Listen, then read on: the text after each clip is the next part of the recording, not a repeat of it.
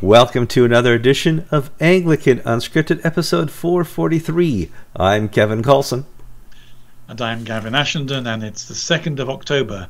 And this time I've plugged my computer into the wall.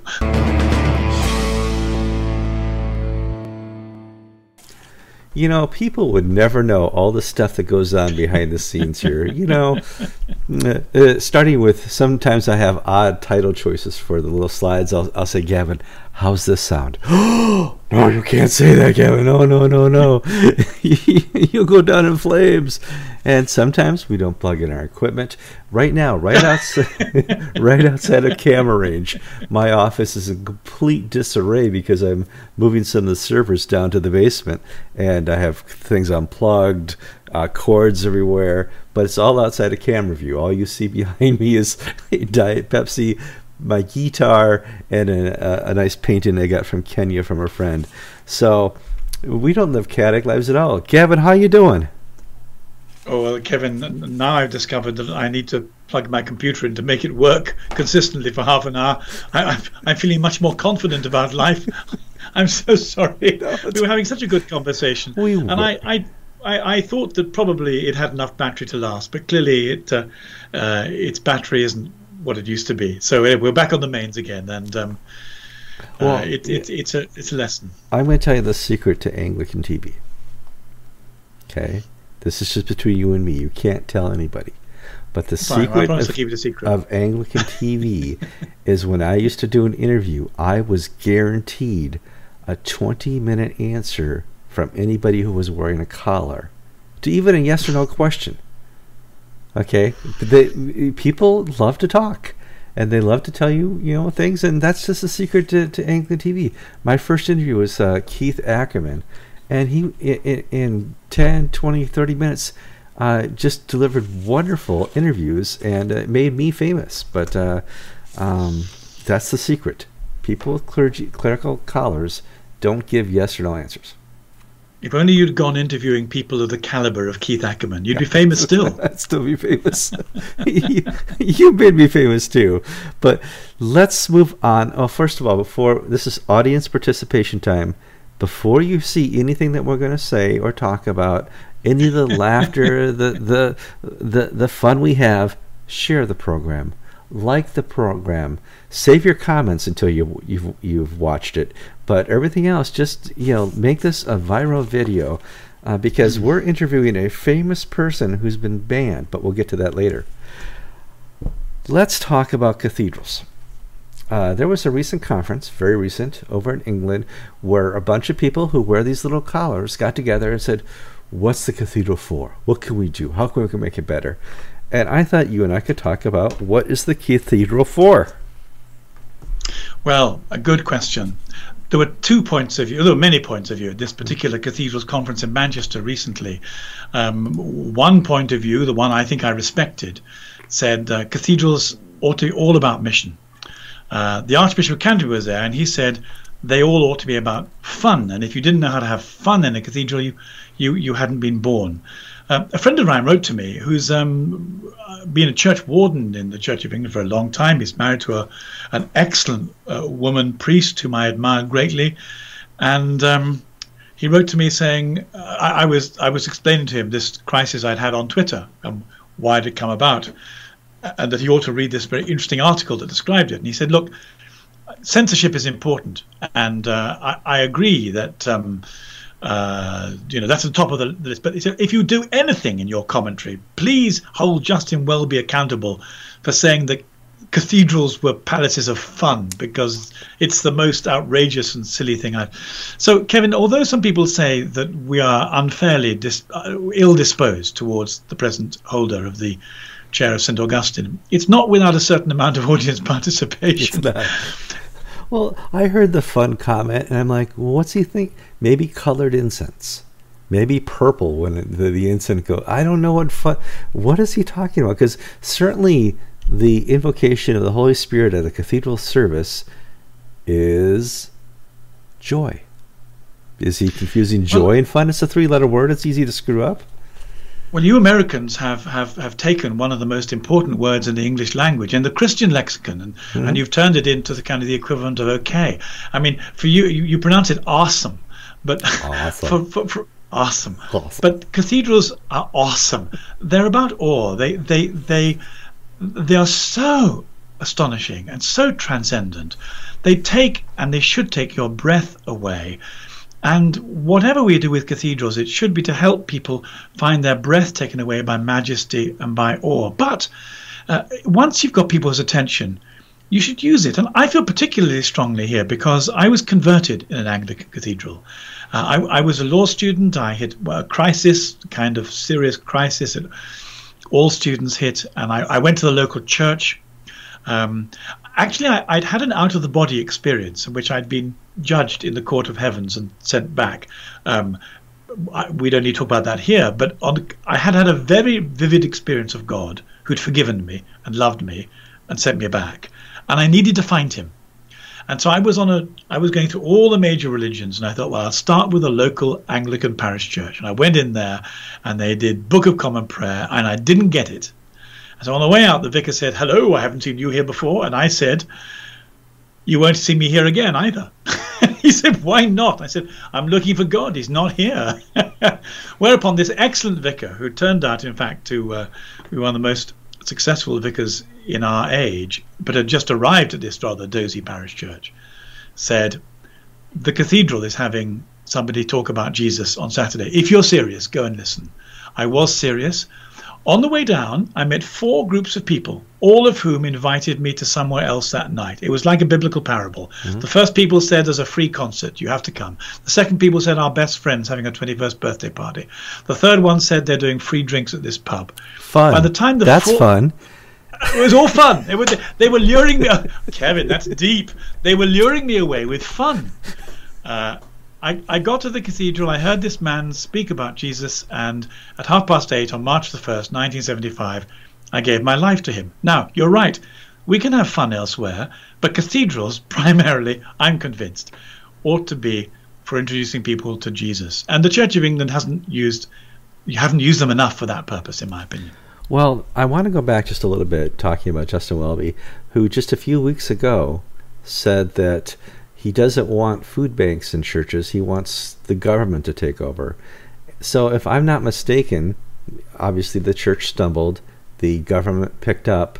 Now the government has fumbled completely, and is the church going to be there to pick up again and have mission as in, in the cathedrals? It's a great tragedy that mm. there are people hungry in our very rich world. It's an appalling indictment on the way we do society. But every time there is an indictment on the humanity of society, the church has been there to show the love of God. And throughout the whole of European culture, we've cared for the sick, we've educated those without education, we've looked after the dying, we've fed the hungry. And people have, have been in a position to put two and two together. Although it's not a good thing to have hungry people, if there are there, it's a wonderful thing for the church as a voluntary organization with no axe to grind whatsoever to go and to feed the hungry how the Archbishop could place political priorities and the, the, the functioning of the state above an opportunity for the church to witness and show the love of the Christ really, really defeats me. This it's terrible that people are hungry. It's wonderful that Christians are willing to feed them. And certainly in the last 20 years, one of the things I've been most proud of in the church are the food banks, where anyone who needed feeding could go and get fed. And then when they said, who are you all and what are you doing here? came the opportunity to say, well, just in case your soul is hungry, we could talk to you about Jesus. Absolutely. Feed you in many different ways. Um, let's go back in history.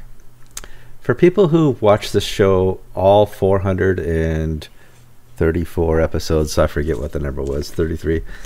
Four four three, Kevin. Four four three. It's, it's, ingrained, in my memory. memory issues. oh my gosh, I never get caught with that happening. No. So back yonder, episodes one hundreds and two hundreds. You remember I had another Englishman on here named Peter Ould, and one day Peter said, "I got a new job working for the banking system, and I'm not going to be available to you anymore, uh, and you can't afford me." I said, "Okay." He goes, "You've done, you've interviewed Gavin a couple times. You need to to interview him again and get him on as a regular." I said, "Yeah, Gavin's pretty cool. He's funny, jovial. He's a great Englishman." He says, "No, you don't understand. Chaplain to the Queen. Uh, for, for he's a canon something Canon something theologian. canon Oh. theologian. Oh yeah, yeah. You know, he's Church of England, and uh, like me, he he questions everything. And you know, I said, oh, that's really cool. And then you know, I was thinking about that the you know the other day. I said, you now have another feather in your cap. You can now add to your resume, banned by Twitter. Do do do do. I mean, you have quite the resume.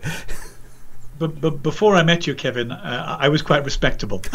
since, since something's gone very badly wrong, I hear that a lot. I'm, I'm going to blame God rather than Anglican Unscripted. But but it's certainly a fact of life that uh, I've I've be, been stripped of all my pretentious blandishments. However, uh, it is an honour to be stripped of my blandishments for the gospel. Um, but one of the things I knew would happen one day, but I didn't expect it to happen so soon, would be that if you if you made Christian pronouncements on on in social media, the progressive uh, culture would, would move against you. In my case, a friend of mine had written an article, Jules Gomes. Jules is um, uh, he's an excellent theologian and he's uh, he does wonderful research. He wrote a very long article on the crisis in the Roman Catholic Church. Uh, and in this particular case, he uh, he wrote saying that one of the things they discovered in America was that 80% of what was described as paedophilia was in fact not not not heterosexual child abuse, but homosexual abuse of adolescent boys, which is which is See, that's not not pedophilia. That's different. it's something called ephebophilia. Okay, in fact, right. Yeah. But but the reason it's different is because you you you need to know what you're dealing with and what the problem is. And, and many Catholic commentators have said, well, one of the problems we've had is an influx of gay men into the priesthood, disproportionate to any other age, as far as we can tell. And um, uh, I, I, I wonder if I, I wonder if, if Anglican Unscripted can bear can bear this story, but but maybe I should explain it. Um, very briefly, Kevin, one of the things that changed my views on LGBT issues when I was a university chaplain uh, was a, a young guy who used to come and talk to me about his love life. Um, he was Polish, and he wasn't doing very well with the women. And he would come and I'd make him coffee, and he'd lament. And then one day he'd say, "Gavin, do you think I'm gay?" And I said, "I have no idea." Uh, he said, "Well, this man likes me and says he thinks I'm gay." I said, "Well." I, I, I was in a very liberal stage of things, Kevin, and I was very fond of of of, of uh, my lesbian congregation, who were largely lesbian to a person, and I, I felt very defensive for these kids as they struggle to find their way uh, with with um, conflicted sexual longings and identity, and I wanted to defend them and love them. Um, so this this guy developed a relationship with with a homosexual uh, man who proposed a relationship, and um, uh, and they began to live together. So he then said, "Well, I, I I am gay, clearly." And then one day he came back to me and said he was unhappy in his relationship. And I, I said, "What's the matter?" And he said, "Well, you understand this is a permanent, faithful, exclusive gay relationship." I said, "Yes, I understand that." He said, "Well, the difficulty is that he's sleeping away too often during the month." and I'm finding it difficult. And I said, well, that's that's very sad. I thought it was a faithful, exclusive relationship. Oh, he said it is, but he sleeps away with 12 partners a month. Now he said the rule in Brighton, Gavin, if you don't, unless you understand, is that all faithful, gay, exclusive male relationships are allowed four free sleepovers a month for it to be exclusive. But he said 12 is pushing it a bit, and I said are you really telling me that this is how homosexual culture defines itself in Brighton? I had no idea. He said, Well, how funny you didn't know. one of the things that, but people don't know, and one of the things that um, uh, that the gay community, been, the progressive community, have been very keen to keep out of the public eye, is uh, the proportion of gay men who find themselves with a highly developed sexual appetite. Mm. In this particular case, it's within the Catholic Church and it's expressed itself in this sexual crisis. So a friend of mine wrote an article and I, I tweeted drawing people's attention to the article. And I wrote this Dr. Gomes argues that the Catholic Church sex scandal is not about paedophilia, but about homosexual lust. 80% of the abuse was by homosexual clergy on teenage boys. This is predominantly a gay crime, not heterosexual paedophilia. Well, this got me banned. Yes, it did. Uh, How dare you go on down on the Roman Catholic Church like that? Uh, yeah, they have. They don't allow any religious intolerance. Well, apparently, some Roman Catholic must have complained about my, the hatred I had towards their community. I assume it was a Roman Catholic. It, must. it can't have been anybody else. Must, we know they're full well, of hatred. What did the Twitter email say? It said, uh, "Hi, Gavin Ashenden.